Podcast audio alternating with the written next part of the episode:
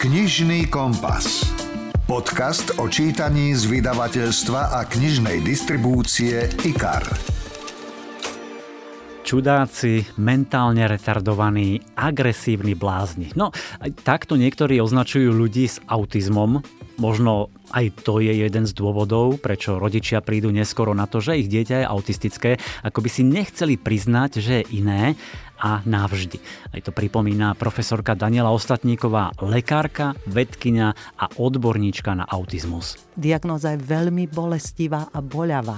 To trvá, kým človek, ktorý má také dieťa, sa zmierí s tým, že to je celoživotná porucha a že s tým dieťaťom bude treba narábať úplne špeciálnym spôsobom.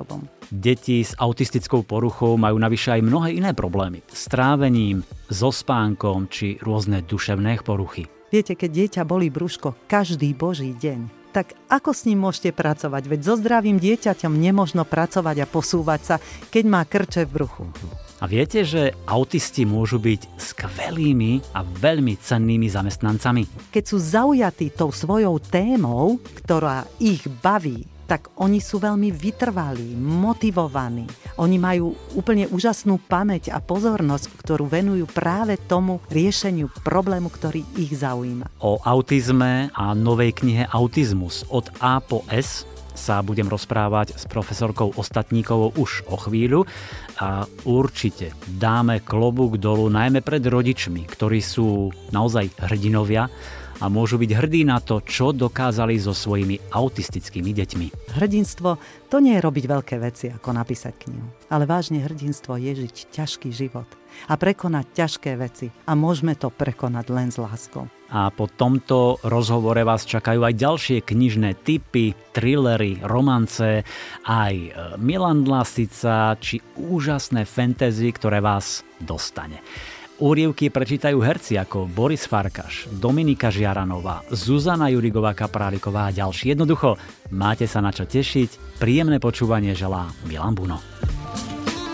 Rozhovor zo zákulisia kníh.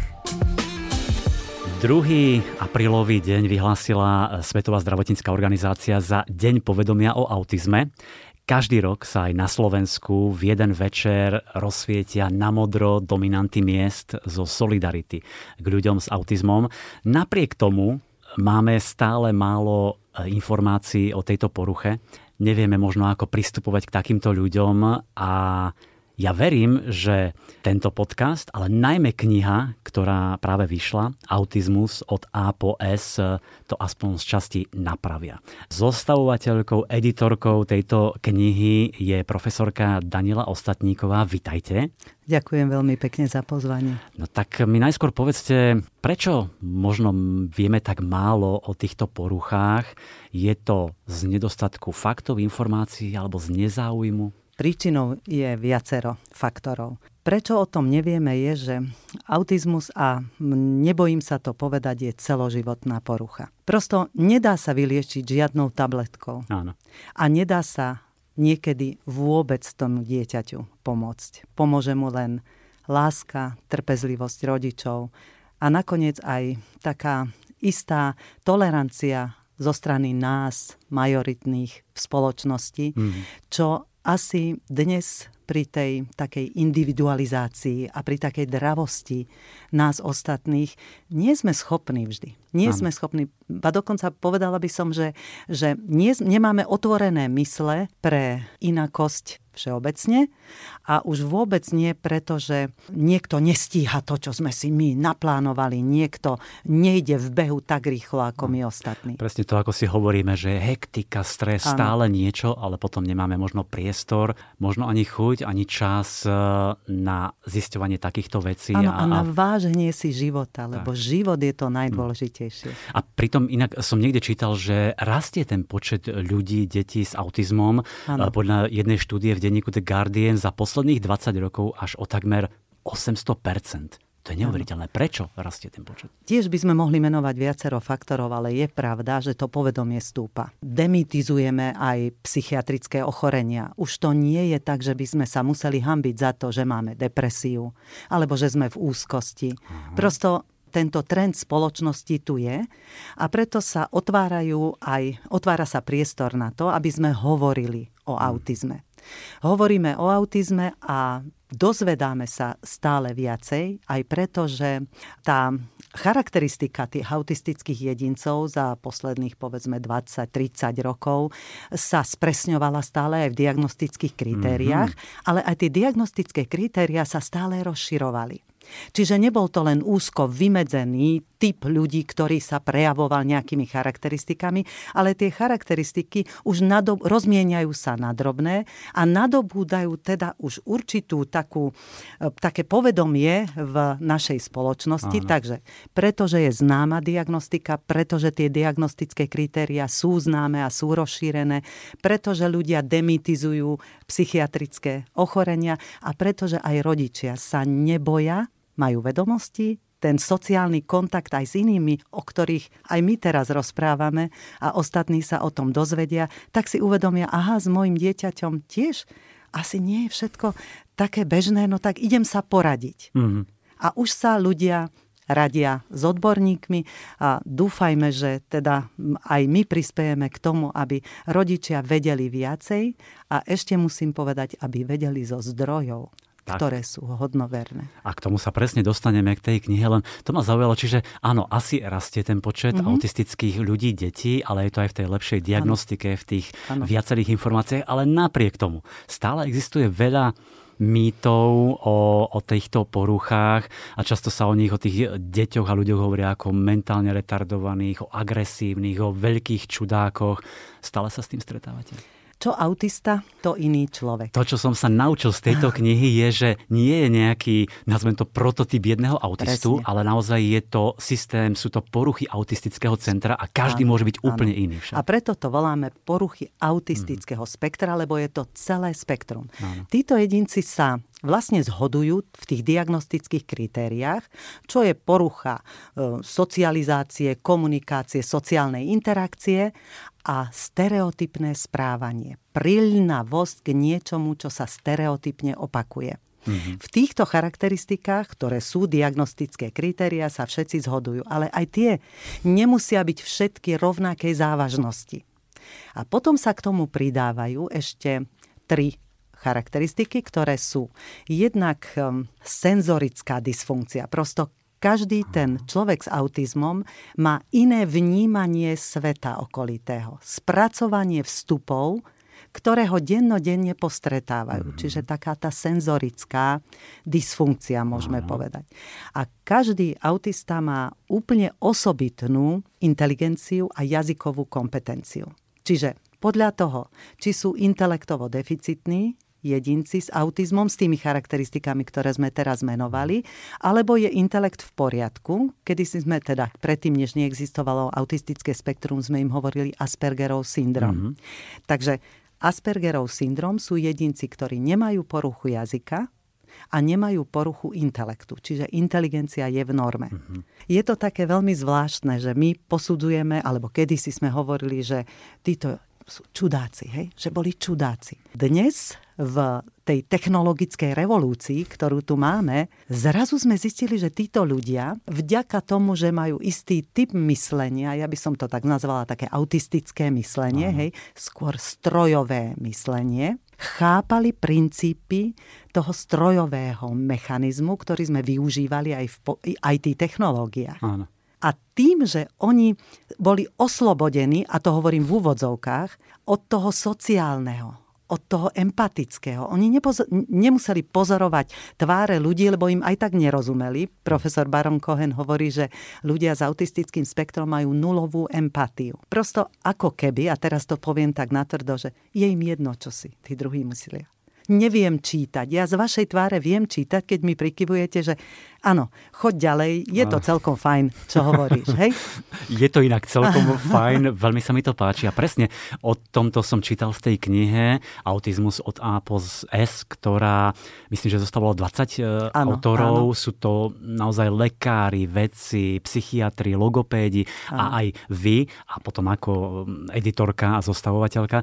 Ja ako laický čitateľ, ktorý prečítal zo pár kníh o autizme, zisťoval si nejaké informácie, považujem naozaj túto knihu za nesmierne komplexnú, že je tam všetko. Je veľmi prínosná, je nabitá informáciami a čo sa mne páčilo, že je tam množstvo praktických rád, odporúčaní pre tých rodičov, ktoré pravdepodobne potrebujú a presne to bol asi aj zámer tejto knihy. My sme využili lockdown pri covide. Viete, aj my potrebujeme niekedy, aj vedci, aj praktickí lekári, aj psychológovia, potrebujeme niekedy nabiť vlastné baterky. Áno. A e, život sa už pred tým covidom točil tak strašne rýchlo. Že viete, ja sama som mala pocit, že behám od jednej akcie k druhej, ale, ale nie akcie, ktoré som si sama vymyslela, ale boli to odborné mm. aktivity. A COVID nás možno primel k tomu, mňa osobne teda za seba hovorím, aby som si usporiadala aj vlastné myšlienky. Aby som nahliadla na tú moju prácu aj trošku z iného uhla a rozmýšľala som o tom, že ako by som mohla využiť ten čas, kedy nie som e, a 10 minút vyrušovaná niečím, čo je súčasťou mojej práce, ale môžem sa pozrieť na to, čo potrebujú tí druhí, z mojej skúsenosti, z mojich vedomostí, ktoré som povedzme za tých 20-25 rokov nadobudla. Hmm. A tá kniha vznikla v pravý čas s pravými ľuďmi, ktorí všetci sa spojili v tom, aby dali, poskytli informácie, ktoré sú síce relevantné, sú up to date, sú evidence-based, ale sú pritom ľudsky formulované. Ja hovorím, som tak šťastná naozaj a vďačná všetkým tým spoluautorom, ktorí neváhali ani jednu minútu. Nikto, koho som oslovila, mi nepovedal, že musím si to rozmyslieť. Hm. Všetci povedali, samozrejme, ideme do toho, bez nároku na odmenu. Áno. Všetci to venovali tým ľuďom. A ja som veľmi rád tiež šťastný, že to vznikla tá kniha, pretože až po jej prečítaní som si uvedomil, aký je to veľký problém ako povedzme musia s tým bojovať tie rodiny, aká to je obrovská záťaž pre tú rodinu. Psychická, fyzická, finančná a tak ďalej. Takže ja myslím, že to je taká povinná literatúra pre tých, ktorí majú v okolí, v rodine, doma niekoho, kto má tú poruchu autistického Tra? spektra. Áno. Čiže veľmi zaujímavé čítanie aj pre mňa ako človeka, ktorý nemá takýchto ľudí vo svojom okolí. A tak ako som povedal, sa mi veľmi páčia tie praktické informácie, rady, kam ísť po diagnostike, akého lekára, odborníka vyhľadať, či sa dá autizmus vyliečiť a tak ďalej. Ale čo je asi možno najcennejšie aj pre tých rodičov, ktorí to budú čítať, to sú možno tie svedectvá a príbehy priamo tých rodičov, ktoré ste zozbierali. Áno. Ja som si uvedomila tiež, že prosto tí rodičia sú hrdinovia a že im treba povedať, že môžu byť hrdí na to, čo dokázali so svojimi deťmi. Ten život je veľmi ťažký a náročný. Samozrejme, hej, je to diferencované áno, podľa áno. toho, ako sme hovorili pred chvíľkou, že tie autistické črty nie sú u každého tak veľmi závažné. Ale keď to celé zhrniem, tak naozaj tí rodičia sú hrdinovia a uvedomila som si, že hrdinstvo to nie je robiť veľké veci, ako napísať knihu. Ale vážne hrdinstvo je žiť ťažký život a prekonať ťažké veci. A môžeme to prekonať len s láskou a ešte k tomu s úsmevom ano. a možno ano. pomáhajú aj ďalším ľuďom ano. vo svojom okolí alebo ktorí majú takéto isté problémy. Áno, z toho to e, bolo cítiť a ja som sa veľmi tešil, keď som to, e, keď som to čítal a že naozaj sú tu ľudia, ktorí si chcú navzájom pomáhať. Inak často sa tam opakovalo, že nesmierne dôležitá je tá včasná diagnostika, že v tom sme možno v tom uplynulom období zaostávali, že mnohí ľudia si to rodičia nechceli priznať.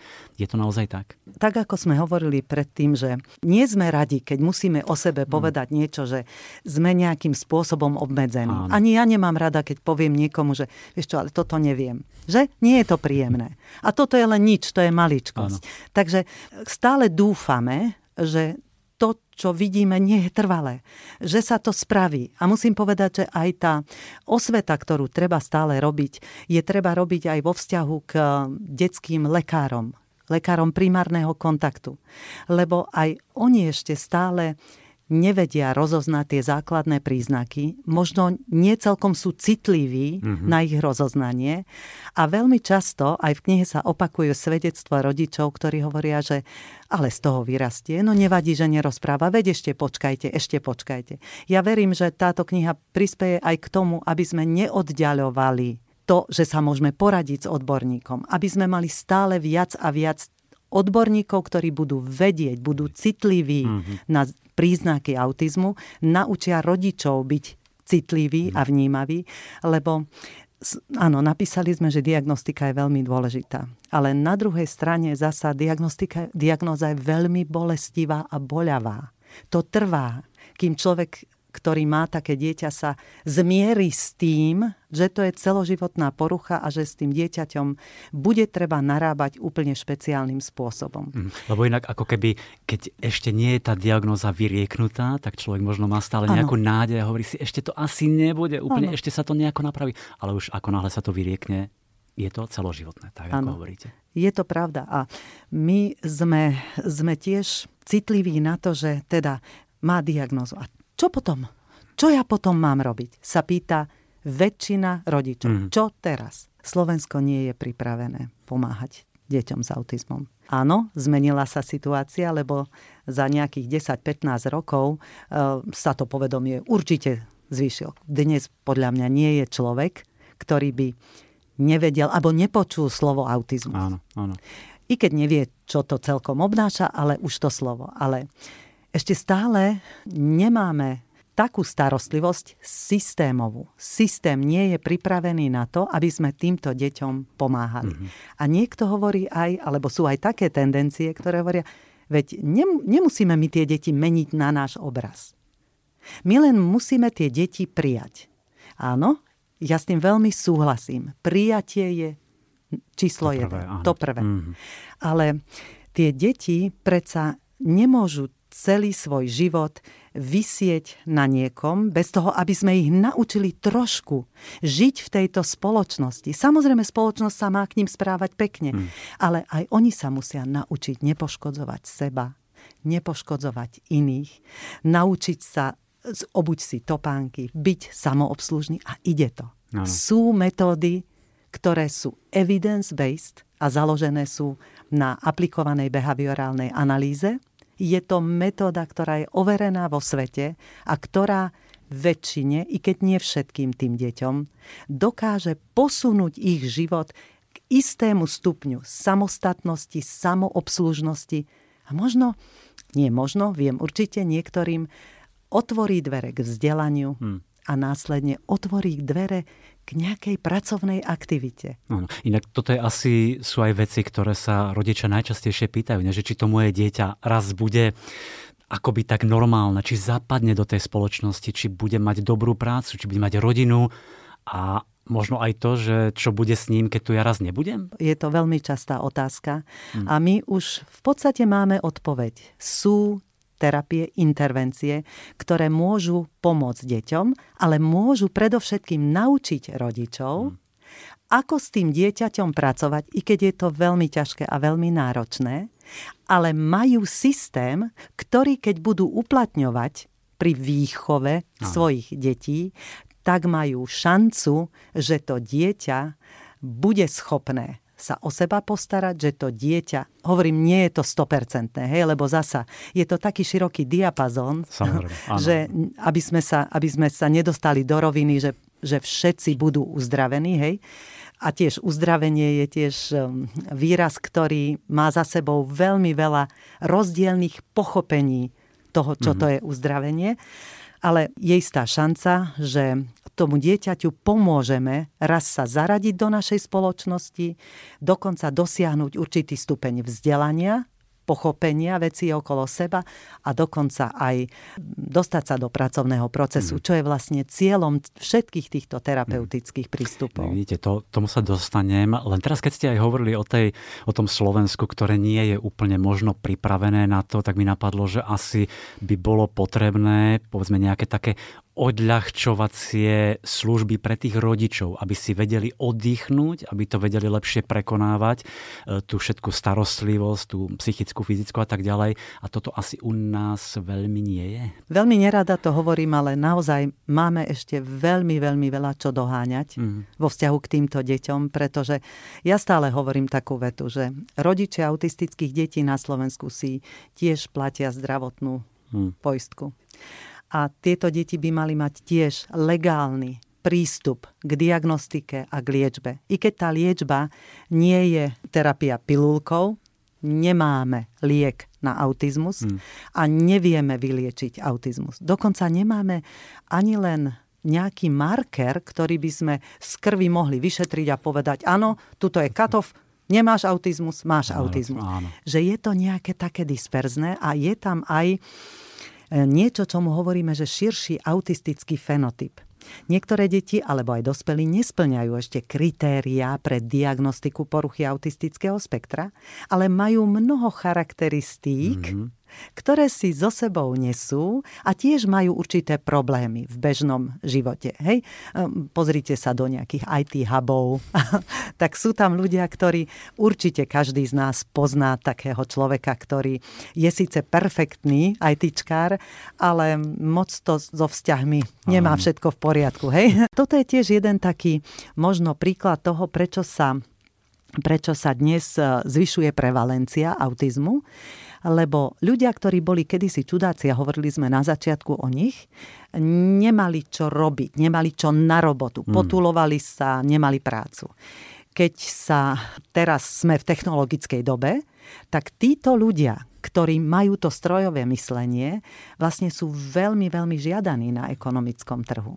Mm. Ale keď sú žiadaní na ekonomickom trhu, tak sú žiadaní aj na reprodukčnom trhu. A reprodukčný trh vlastne tie gény, ktoré nesú ich schopnosti toho strojového myslenia, nesú so sebou aj to zneschopnenie, ktoré je súčasťou autizmu. Dnes už vieme, že autizmus je geneticky podmienené ochorenie nie len, ale aj geneticky podmienené ochorenie alebo porucha, ktorá podľa toho, ako sa tie gény kumulujú, nie vo všetkých prípadoch, ale tá kumulácia tých génov, ktoré nesia tie špeci- nesú tie špeciálne schopnosti, vlastne môžu vyústiť v autizmus. A toto chcem povedať, že je tiež jeden z dôvodov, že v tých huboch, aj tých huboch, sa vlastne stretávajú ľudia, ktorí ktorí e, sú predmetom alebo praktizujú tzv. assortative mating. Je to, vysvetlenie je, že sú to ľudia, ktorí sa spolu stretnú a vyhovujú si aj v partnerskom vzťahu,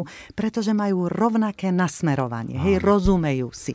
Ale jedným rizikom je aj, že, že majú potom deti, ktoré splňajú kritérium autizmu. autizmu. Inak mne napadlo presne, keď hovoríte o tých pracovníkoch, že títo ľudia s autizmom sú asi lojálnejší, sú usilovnejší možno. Áno, pravdovravní. Tak, presne, Oni... úprimnejší, áno. nie sú tam nejaké tie intrigy a tak, čo iní zase ľudia radi robia na pracoviskách no. a asi aj menej fluktua- fluktuanti. Áno, oni sú priami predovšetkým. Vo všetkom sú priami. Oni neuhnú. Oni majú tú pravdu, majú to riešenie a to riešenie teda praktizujú. Len možno, možno, že teraz poviem niečo, čo, čo nie je celkom fér, ale my, ktorí vnímame stále okolie, sme empatickí, mm. tak veľmi často sa dopúšťame klamstva, pretože nechceme zraniť niekoho. Mm. Však, že, že cítime, že ten človek to neunesie. Cítime, čo si on myslí, čo mu prebieha hlavou na jeho neverbálnom prejave a práve preto modifikujeme tú svoju komunikáciu niekedy aj v neprospech pravdy a v prospech takej nejakej, poviem to, že svetalož. Neviem, či také niečo existuje a či to je správne, ale v každom prípade vystihuje toto slovo to, čo máme na mysli. Áno, taká tá ospravedlniteľná lož, klamstvo malé. Mm. Áno, že prosto nechceme niekomu ubližovať a preto hovoríme polopravdy, nepravdy, neúplné pravdy. Toto ľudia s autizmom, teda tí, ktorí pracujú v takýchto IT technológiách a majú neporušený intelekt a jazyk jazykové schopnosti neriešia. A keď sú zaujatí svoj, tou svojou témou, ktorá ich baví, tak oni sú veľmi vytrvalí, motivovaní. Oni majú úplne úžasnú pamäť a pozornosť, ktorú venujú práve tomu riešeniu problému, ktorý ich zaujíma. Hmm. My sme distraktovaní. Áno. A práve podľa mňa môžu byť v tomto zaujímavé pre tých mm zamestnávateľov. A ja keď som čítal tú knihu, presne som uvažoval, lebo chceme ich všetci pochopiť, chceme pomôcť, mm hľadáme spôsoby, ako ich akoby vyliečiť. Ale ja som tak uvažoval, že čím môžu byť tí autistickí ľudia obohatením pre nás, pre spoločnosť, pre nás ostatných ľudí. A presne som uvažoval, tá bezprostrednosť, žiadna pretvárka, úprimnosť, pravdovravnosť a tak ďalej, Áno, je to pravda. Mňa vždy zaujímalo to, aj teraz sa zamýšľam oveľa častejšie nad tým, že či vlastne tento spôsob myslenia nie je určitou takou, takou evolučnou výhodou. Aha. Viete, ako my budeme žiť o 50 rokov? Veď pozrite sa na to, aké máme množstvo technických výmožeností, sledovať už kód života, opravovať DNA, meniť genetickú informáciu. Hmm. A že neviem, či to vydržia ľudia s veľkou empatiou.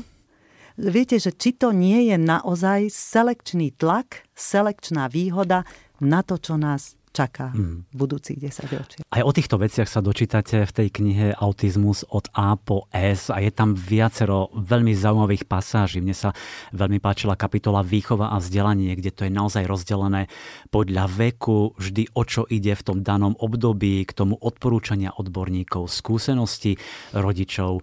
Dozvedel som sa veľa o tom, že naozaj nefunguje pri týchto autistických deťoch tá intuitívna výchova, ako si mnohými rodičia hovoríme, aké otázky si kladú tí rodičia. Veľmi zaujímavá bola časť, ako sa dá deťom s autizmom pomôcť, a to sme tu už trošku hovorili aj o tých rôznych behaviorálnych službách a tak ďalej. Ale e, čo som si oveľa viac uvedomil, že stále sa veľa hovorí o autistických deťoch, ale presne ako ste aj vy povedali, to je vlastne na celý život. Čiže je veľa autistických dospelých samozrejme, a ja som si trošku teda hľadal informácie našiel som, že mnohí známi slávni ľudia sú autistami a napríklad aj známy herec Anthony Hopkins, mm-hmm. ktorý teda má úžasnú kariéru, tak až v dospelosti zistil, alebo mu povedali, že je autista a on si vtedy povedal, že to je veľká úľava, pretože to mnohé vysvetľuje, pretože on zrazu zistil, že áno, prečo som bol taký pomalý, prečo som mal problémy v tom a v tom a musel som oveľa viac makať na sebe. Čiže možno aj toto je zaujímavé si uvedomiť, že nielen autistické deti, ale autistickí dospelí a je to na celý život. Je to na celý život a treba, aby sme to postulovali aj odborníkom. Viete, že doteraz teda my hovoríme, detičky treba diagnostikovať včas, všetko v poriadku, ale naozaj sa stáva, že aj rodičia tých detí, ktoré sú v centre u nás diagnostikované, povedia, nemohol by som aj ja ísť na diagnostiku? Aha. Lebo objavia v sebe tiež určité paralely, zamýšľajú sa nad tým, čo bolo v ich detstve, tak ako ste hovorili o tom, o tom hercovi Anthony Hopkinsovi, že sami v sebe objavia niečo a pochopia, pochopia, prečo to bolo tak hmm. cez svoje deti a niekedy aj, aj cez vlastné prijatie svojej vlastnej diagnózy. Mm-hmm. A toto nie sme tiež pri, pripravení riešiť, pretože predtým, ako sa zmenili diagnostické kritéria a podľa diagnozy, podľa diagnostickej škály MKH11, tie kritéria, sa už hovorí o autizme ako o spektre, ako sme mm-hmm, tu mhm, hovorili. Áno. Teda spektrum autistických poruch. Ale doteraz to bolo tak, až do januára 22 v Európe, že to, ten autizmus bol tak rozsypaný. A jedna teda z tých autistických poruch bola detský autizmus. A teraz si predstavte, že keď má niekto diagnózu detský autizmus, to evokuje, že teda v dospelosti to nebude. Mm-hmm. Hej? Mhm. A mala s tým problém aj medicína, aj odborníci, ako ho teda preklasifikovať. On je detský autista a keď skončí u detského lekára, tak už nebude autistom? Viete, že s, tým vznikajú veľmi vážne, vážne problémy uh, pre tých ľudí, ktorí idú do dospelosti. Áno, teraz to máme už pod jedným dážničkom poruchy autistického spektra a teda ten človek je jasné, že keď splňa kritéria v detstve, tak je veľká pravdepodobnosť, že ich bude splňať aj v dospelosti, lebo um, vyliečiť autizmus sa dá, hej, dá sa. Uh, tie ľahšie formy autizmu dobrou správnou intervenciou môžu tie deti stratiť nárok. Mm-hmm. To tiež hovorím v úvodzovkách na diagnózu, ale možno ich je 7%.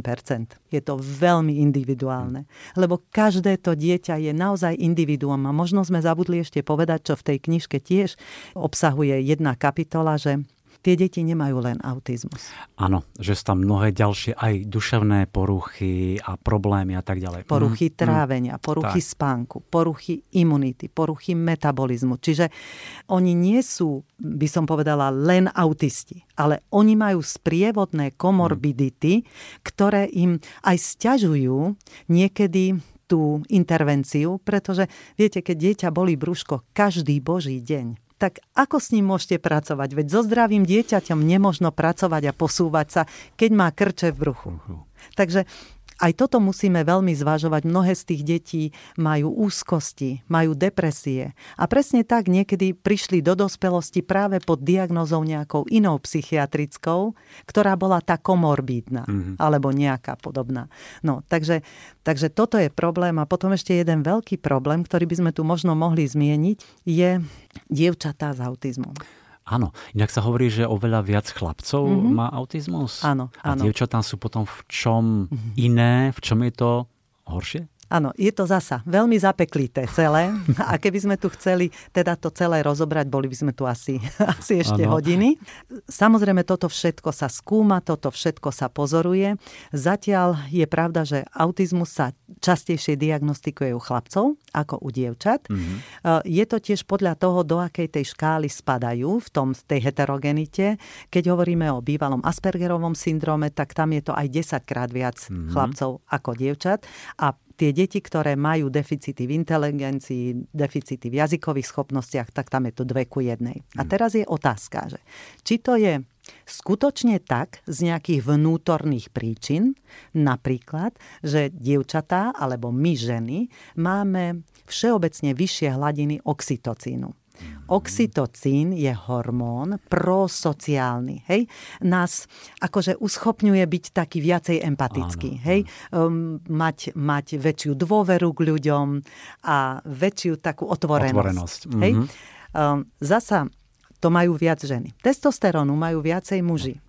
Testosterón je dominantný hormón, riskujúci, silový, taký, keby sme ho teda chceli charakterizovať, tak je to skôr hormón, ktorý nás ťahá do výšok, chceme niečo dosiahnuť, používame pritom aj trošku silu a agresivitu, áno, áno. hej. Takže je oxytocín nejakým takým ochranným, niečím ochranným, čo mm. ochraňuje aj tú nálož, alebo zmenšuje, znižuje prejav tej nálože, ktoré majú dievčatá. A zasa testosterón ju trošku poženie tú nálož dopredu k smerom k tej diagnoze, tak to je jedno vysvetlenie. Druhé vysvetlenie, ktoré asi nepôsobí odťažitie, ale v spolupráci, je aj to, že dievčatá všeobecne majú tú empátiu takú vyššiu ako mm-hmm. chlapci. Mm-hmm. Chlapci, muži sú viac systemizovaní, pracujú viacej v systémoch. V celom svojom živote riešia tak problémy, riešia tak medziludské vzťahy. No a dievčatá, ženy e, sa skôr stretnú. Aj v strese dievčatá vyhľadávajú priateľky, aby Potrebuje sa s nimi mohlo áno, podeliť, áno, aby sa to rozplynulo. Mm-hmm. Muži sa utiahnu niekde do samoty a riešia, riešia. Tak, hej?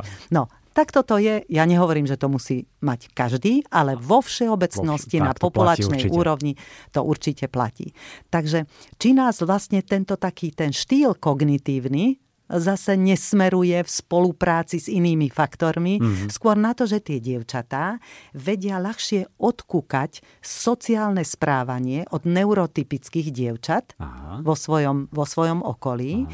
Naučia sa to, ak nemajú poruchu intelektu a veľmi to, mm, by som povedala, s ľahkosťou, keďže majú dobré schopnosti, tak to kognitívne kopírujú. Mm-hmm. A určite ste niekedy poznali takých ľudí, to nie je len u dievčat, niekedy je to aj, aj u chlapcov, že oni prídu a povedia, hm, ahoj, ako dobre vyzeráš, kde si kúpila tie šaty. Ale nie je to niečo, čo oni skutočne chcú vedieť. Ako keby oni, to bolo naučené. Oni sa naučili uh-huh. v spoločnosti určité, určité také tie... tie... Smoltolky, ktoré... Hej, áno, Áno, a oni to aj vedia zahrať. Chlapci to vedia hm. zahrať horšie. Horšie, alebo vôbec. Alebo skoro vôbec, no, no. hej. Tiež je to individuálne, ale dievčatá to vedia zahrať lepšie. Hovoríme tomu tá sociálna kamufláž. Hm. Že oni to dokážu a to ich niekedy uh, oddiali od stanovenia diagnozy. Ale je to aj niekedy pre ich škodu, lebo ako ste aj vy hovorili, že tá diagnoza je niekedy oslobodzujúca a práve preto, že oni to ako keby tak kamuflujú a nechcú s tým, s tým ísť von, bojujú sami v sebe, e, veľmi často potom sa diagnostikuje u nich buď depresívna porucha alebo úzkostná porucha. Prosto len z toho, že oni tak strašne sa snažia, aby vykompenzovali teda tým kognitívnym prístupom vykompenzovali tie deficity tej, mm-hmm. tej empatie. A ešte by som chcela povedať, že ono je to tak, že niektorí si myslia, a ja som sa s tým často stretla, že oni nemajú pocity. Autisti, tým je to všetko jedno. Áno. Nie je to pravda. Pretože je rozdiel empátia a je rozdiel pociťovať. Empátia znamená, že my, vieme s našimi pocitmi kognitívne narábať. Hmm. My si ich vieme odôvodniť, vieme ich spracovať a vieme adekvátne spoločensky reagovať. A ich ukázať na vonok a jednoducho dosať ich zo seba. A nie vždy, keď sme nahnevaní, musíme druhým ukazovať náš hnev. Hmm. Hej? Ale to je problém u jedincov s autizmom, že oni majú tieto pocity, hmm. ale nevedia pracovať.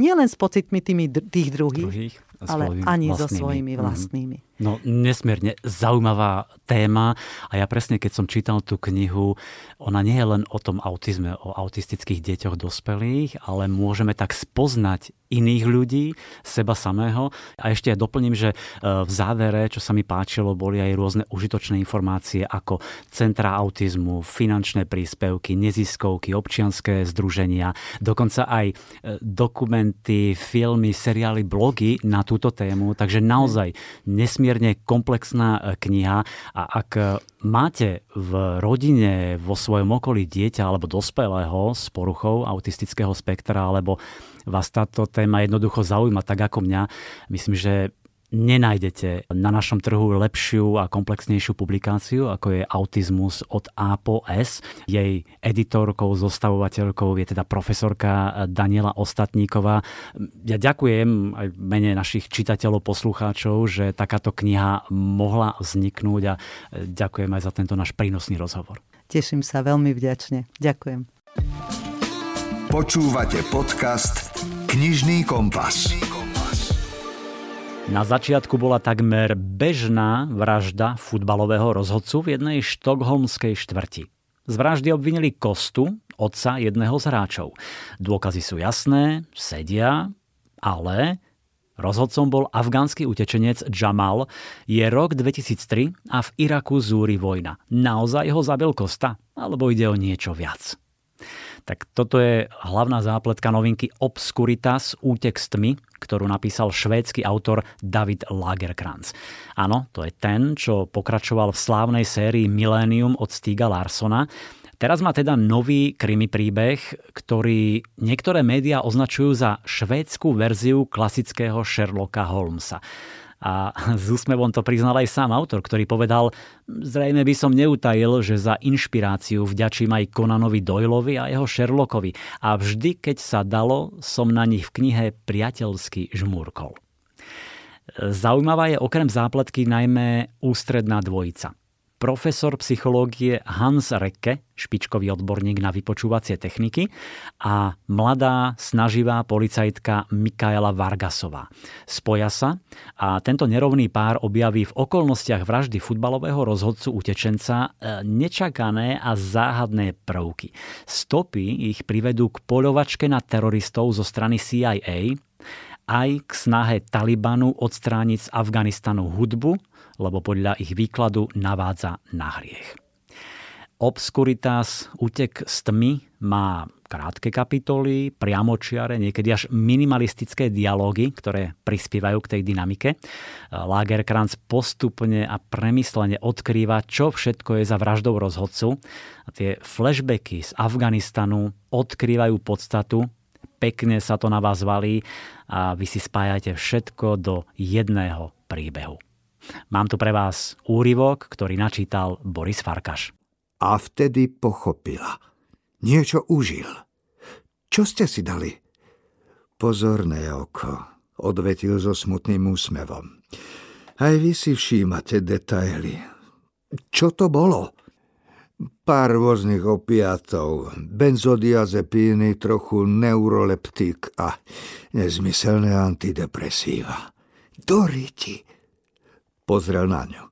Zapol si pár gombíkov na košeli. V noci sa mi s vami dobre rozprávala. To ma teší. Ibaže vstávanie už nebolo také poznášajúce. Preto ste sa zdrogovali a vymlátili do klavíra celý koniec sveta. Hm, očividne áno. Čo to bolo za skladbu? Prokofievov druhý klavírny koncert. Je niečím výnimočný? Povedal by som, že áno. Čím? Prokofiev ho začal práve písať, keď sa dozvedel, že jeho priateľ Maximilian Schmidhoff sa zastrelil. Poznačilo to celú skladbu. Za mladí ma veľmi ovplyvnila. Hm, chápem. Samozrejme prispel k tomu aj fakt, že mama Prokofieva neznášala a zakazovala mi ho hrať. Skúšal som ho potajme. Aj Schmidhoff bol klavírista. Vraj sa zastrelil, keď pochopil, že nikdy nebude taký dobrý ako Prokofiev. Po severskej novinke Obscuritas pridám ďalší typ. Výborný špionážny thriller sofistikovaný, kvalitne napísaný, e, myslím, že pre hard fanúšikov tohto žánru s názvom Angličan.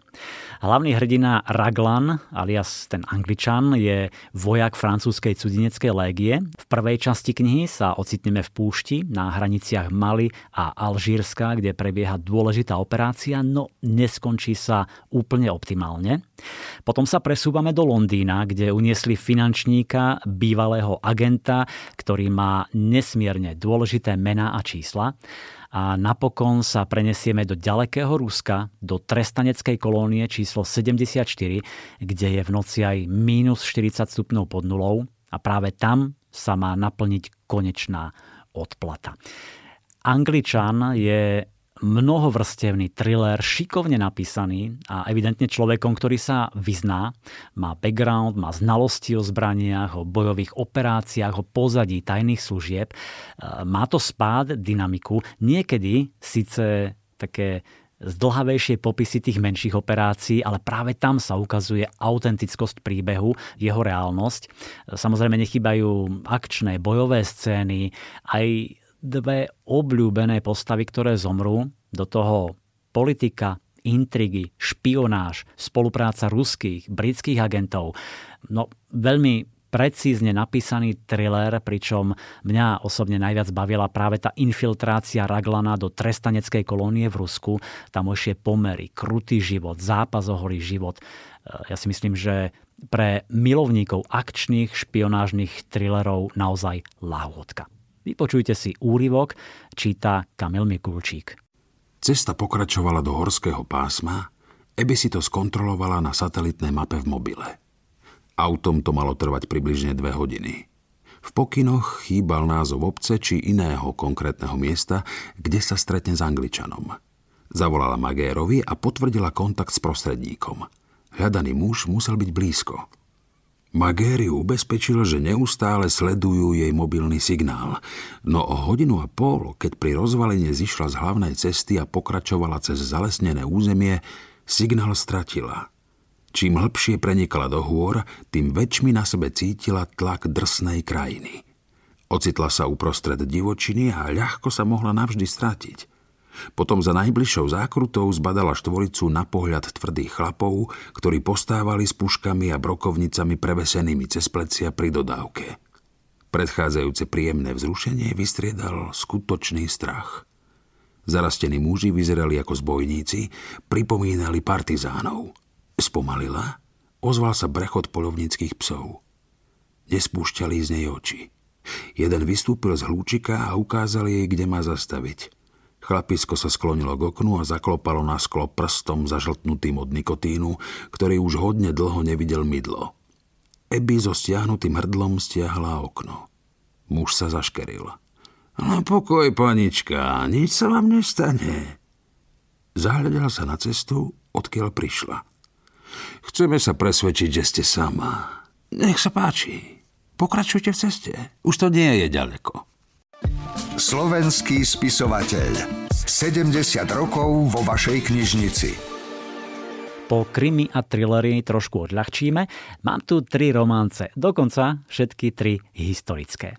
Prvá sa volá Hriešne myšlienky. Autorkou je bestsellerová Sabrina Jeffrisová, ktorá napísala vyše 50 románov, predala milióny výtlačkov v 20 jazykoch a veľmi často nedáva rozhovory, to božne video alebo audio, ale nám sa podarilo prehovoriť ju a tu je exkluzívne pre vás. Hello to my readers in Slovakia. Pozdravujem všetky svoje čitateľky na Slovensku.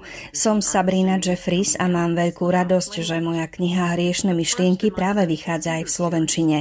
Je to prvý diel zo série Hriešni ctitelia o klube St. George, v ktorom sa schádzajú poručníci, aby uchránili svoje slobodné sestry pred pazúrmi hriešných nápadníkov.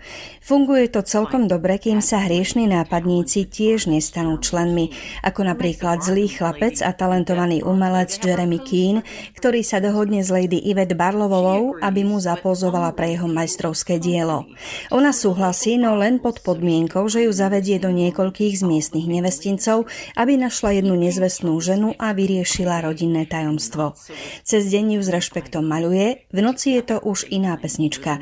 No spoločne nájdú viac, než na čom sa na začiatku dohodli. Nájdu, ale to vám nebudem prezrádzať. Dúfam, že sa vám táto kniha bude páčiť. I hope you enjoy it. Hriešne myšlienky je teda nádherná regentská romanca o maliarovi Jeremim, odvážnej Lady Yvette, ktorá sa stane jeho modelkou a o rodinnej záhade. Veľmi vydarený štart novej série Hriešni ctitelia. Druhá historická romanca je od nemenej známej Mary Balogovej, volá sa Zrodila sa láska a je to príbeh vzťahu a sobáša z rozumu. Na jednej strane je krásna Lady Annabel, ktorá spôsobí škandál, ten je zničí povesť a tak jej otec súhlasí, že sa vydá hoci aj pod ich úroveň za suseda a väčšného nepriateľa Reginalda. Ten je mimochodom veľmi kultivovaný, je to taký rodený gentleman, ale zapačil sa mu život slobodného mládenca a tak mu dá otec nôž na krk. Buď sa ožení s Anabel, alebo ho prestane finančne podporovať. Anabel a Reginald sa teda dajú na silu dokopy, sú voči sebe nepriateľskí, navzájom sa obvinujú z tej nepríjemnej situácie, v ktorej sa ocitli a všetko speje k sobášu z rozumu. Ale, ako už tušíte, nie je všetko tak, ako sa na prvý pohľad zdá. Na povrch vyplávajú tajomstvá a všeličo sa zmení. A možno si napokon poviete, že zrodila sa láska. Ale naozaj medzi týmito dvomi postavami? IKAR. Čítanie pre celú rodinu. A ešte jedna slúbená historická romanca, tajomstvá zámku Ashmore s veľmi peknou, vkusnou obálkou. Príbeh o tom, že niekedy nás okolnosti tlačia do vecí, ktoré nechceme robiť. Šťastie sa vtedy zdá nedosiahnutelné, no občas ho predsa len nájdeme a to na tých najnečakanejších miestach. Hlavnými postavami je Žil, nový majiteľ nádherného zámku Ashmore, ktorý pracoval ako archeológ v Egypte. Miloval to, ale teraz ako grófov syn musí prevziať správu nad zámkom a z horúceho Egypta sa vracia do pochmúrneho Anglicka. Najvyššie zistuje, že ich rodina je poriadne zadlžená a pred bankrotom ich rodiny ho zachráni len výhodná ženba. Na druhej strane sú dve mladé ženy, dcéra zámožného baroneta Kitty a jej priateľka Nina. Kitty je plachá, zakríknutá, zatiaľ čo Nina vášnivá a výrečná a možno aj preto padne do oka Žilovi. Získa si jeho srdce, no on dobre vie, že ak chce zachrániť rodinu, mal by si vziať bohatú Kitty. Tajomstvá hradu Ešmór je prvý diel novej historickej rodinej série, v ktorej nechýbajú rodinné tajomstvá, romantika, bolesť, láska a hoci má kniha vyše 500 strán, budete po dočítaní chcieť ešte viac. A som si istý, že si túto knihu zamilujú najmä fanúšičky sérií, ako sú Bridgertonovci alebo Panstvo Downton. Mám tu pre vás aj úryvok, ktorý načítala Lucia Vrablicová. Veľká biela stavba na kopci hľadela do Ažského údolia a dominovala výhľadom z dediny Kenons Ashmore. Volali ju zámok Ashmore. Nevedela prečo, ale všetci o nej hovorili jednoducho ako o zámku. Dostať tam prácu bola veľká prestíž a po odchode malo odporúčanie z tohto miesta cenu zlata. Kráčala po chodníčku vedúcom k zadnej časti sídla, ako jej kázali. Až sa napokon dostala na dvor za kuchyňou, kde našla fajčiť dvoch sluhov v livreji. Vybrali si miesto pod striežkou, kde na nich nemrholilo. Nemali kabátce, len dlhé zelené zástery na košeliach a pásikavých vestách. Jeden bol vysoký a štíhly, s drsnou, vnímavou tvárou a trochu vypúlenými očami. Druhý bol nižší, tučnejší, s tvárou, v ktorej sa zračila buď dobromyselnosť, alebo hlúposť. Zdravičko, koho to tu máme? Ozval sa ten vysoký. Snoriacim pohľadom spočinul na jej batožine. Nová krv? Jednou nohou sa opieral o stenu za sebou. Teraz sa od nej odtisol, narovnal sa a ďalej si ju premeriaval, až mala nepríjemný pocit, že vidí aj cez oblečenie. IKAR. Čítanie pre celú rodinu. Mali ste radi Milana Lasicu? Ak patríte medzi jeho fanúšikov, či už hudby, filmov, jeho humoru, bonmotov, odporúčam knihu Všetko o mojom otcovi, ktorú napísala jeho dcéra Hanna Lasicová. Formou rozhovoru ho približuje ako rodinne založeného otca, píše o vzťahoch, výchove, niekedy ide otázkami aj na telo. Toto druhé vydanie je doplnené o nové odpovede fotografie, jedinečné dokumenty a tiež ukážky scenárov a jeho literárnej tvorby.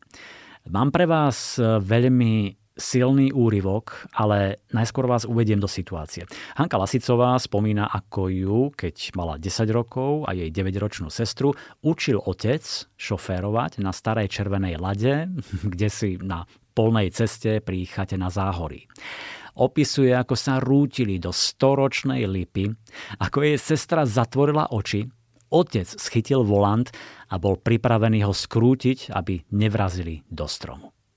Teraz sa presunieme do súčasnosti. Úryvok číta Dominika Žiaranová. Pred pár rokmi som otca niekam viezla, možno aj na našu chatu napokon, prečo nie.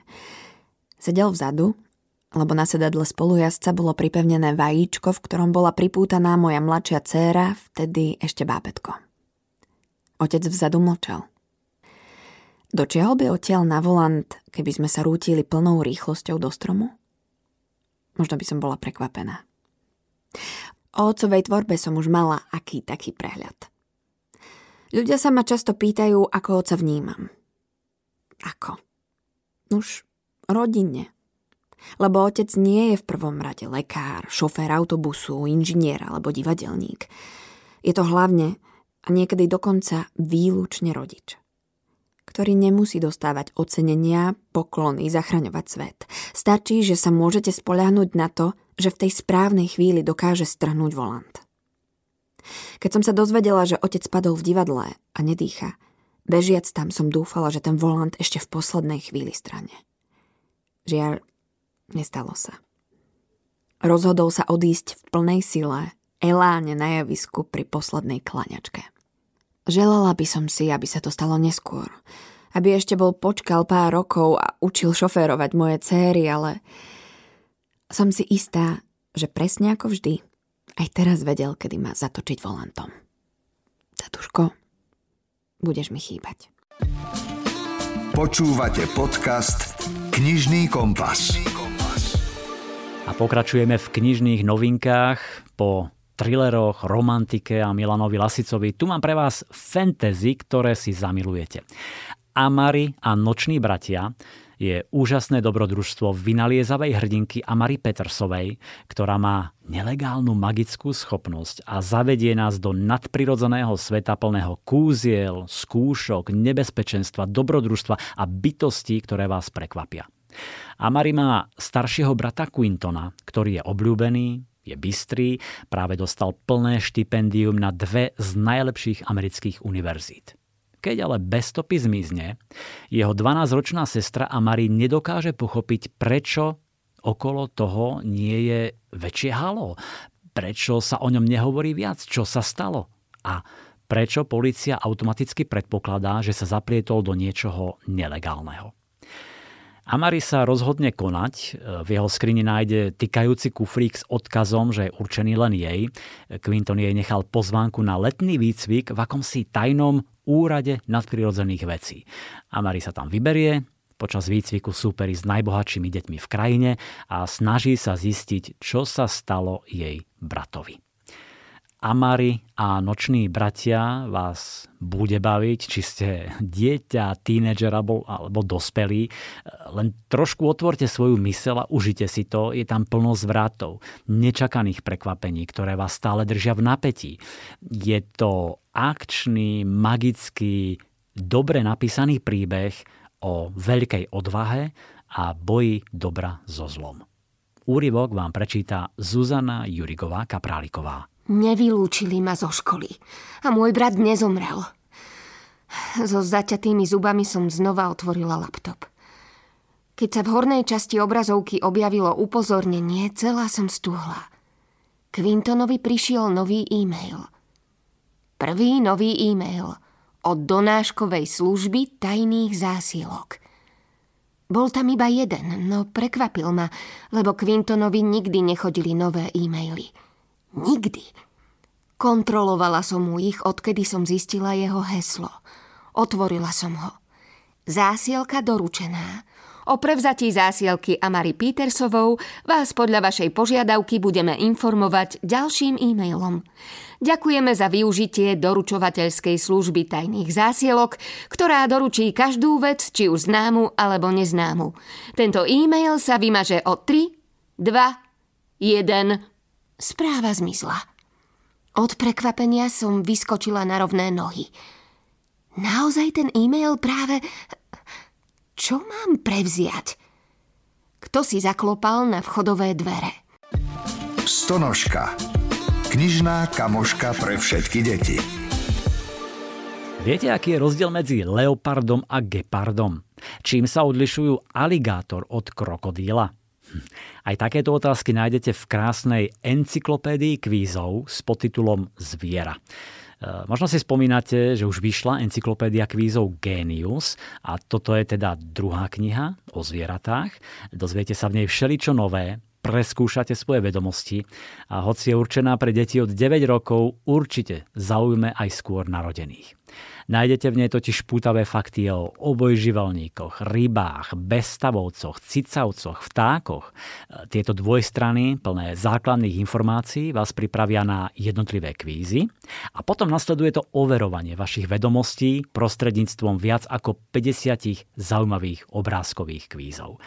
Všetky správne odpovede nájdete v spodnej časti strany pod čiarou, ale nepodvádzajte. Stojí za to vyskúšať sa, koľko toho viete, poctivo a svedomito. Je to určite veľmi poučné aj zábavné čítanie. A ešte jeden tip pre deti s názvom 14 vlkov. Je to skutočný príbeh o návrate vlkov do divočiny a o zmene, ktorá sa udiala po ich príchode doslova pôjdete po ich stopách. Ono totiž pred eh, takmer 100 rokmi vlky zmizli z Yellowstoneského národného parku a celý ekosystém sa zrazu začal rúcať.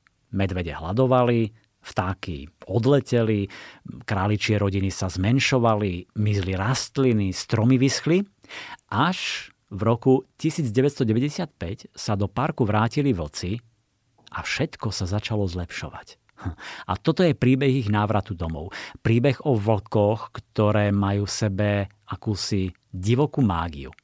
Ich príbeh vyrozprávala Catherine Barová naozaj šikovne, úmne, pútavo a prekrásne ilustrácie doplnila Jenny Desmondová. 14 vlkov je veľmi inšpiratívny príbeh, najmä o tom, že naozaj každý živočíšny druh zohráva dôležitú úlohu pri ochrane našej planéty a pri zachovaní vyrovnaného ekosystému.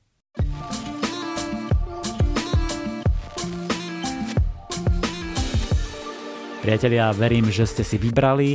Je čo čítať? Vychádzajú úžasné knihy, pútavé príbehy, len si treba nájsť čas a vychutnať si ich.